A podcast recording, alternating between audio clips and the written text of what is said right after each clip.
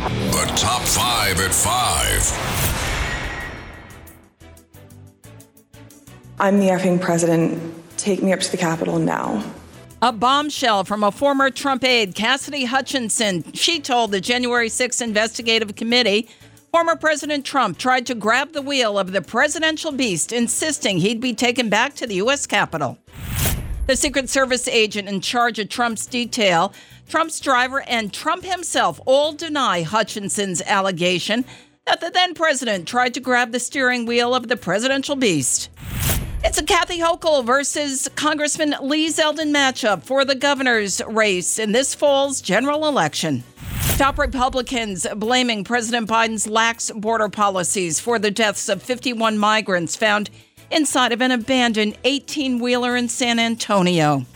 Attorneys for Ghislaine Maxwell plan to appeal her 20-year sentence in part because an ex-juror admitted to being a sex abuse victim following her conviction.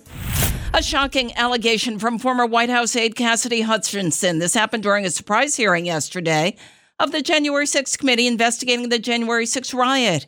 She said an irate then-President Donald Trump tried to grab the steering wheel of the presidential SUV away from his Secret Service driver in a desperate effort to join his armed supporters at the U.S. Capitol, shouting, "I'm the effing president. Take me up to the Capitol now," as supporters attempted to disrupt election certification. The Secret Service in charge was Bobby Engel and the SUV driver. An unnamed Secret Service agent disagree. They say they are prepared to testify before the January 6th committee that the president didn't lunge at the steering wheel. And here is part of Hutchinson's testimony. The president reached up towards the front of the vehicle to grab at the steering wheel.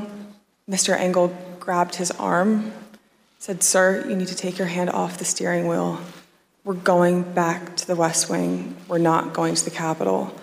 Mr. Trump then used his free hand to lunge towards Bobby Engel. And when Mr. Renato had recounted this story to me, he had motioned towards his clavicles. Hutchinson worked for Trump's then Chief of Staff, Mark Meadows.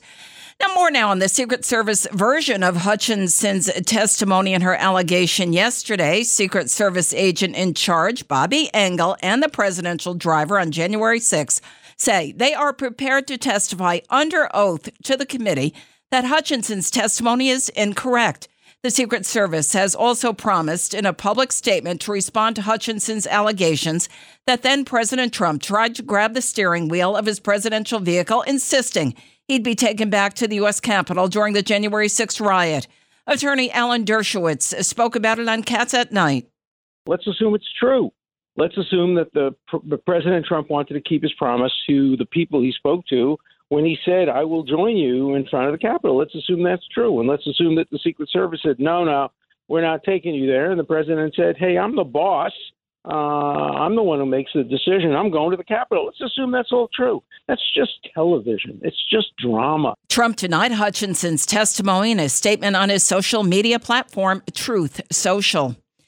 Unofficial primary results yield no major surprises in New York. It's a Kathy Hochul versus Lee Zeldin matchup in November for governor of New York.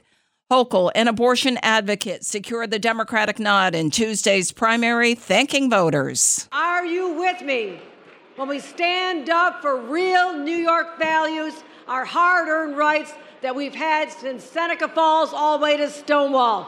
Are you with me? Because I'm with all of you. She'll face party endorsed Congressman Lee Zeldin, a pro-lifer, this fall, and he spoke to supporters out on Long Island. This is a common sense wave. It's a common sense wave that reaches out to everybody across this state, in all counties, in all regions. We're reaching out to all of you to work with us to save New York. This is a rescue mission to save our state, and losing is not an option. With 64% of the vote in, Hochul garnered 68% of the Democratic vote compared to 19% for Jumaane Williams, 13% for Tom Suozzi. On the GOP side, Zeldin with 71% of districts reporting had 44% of the Republican vote. His closest challenger, Andrew Giuliani, trailed with 23%. Rob Astorino, 18%, and Harry Wilson, 15%. All results are unofficial until certified.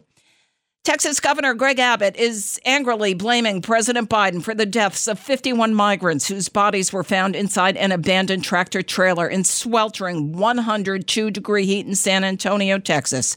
The Republican governor fired off a tweet saying these deaths are on Biden. Texas Senator Ted Cruz tweeted, "How many more people have to die before Democrats give a damn?" Texas AG Ken Paxton also spoke about it on Cats at Night, hosted by 77 WABC owner and operator John Katsimatidis. Yeah, absolutely. On every single front, in a very quick period of time.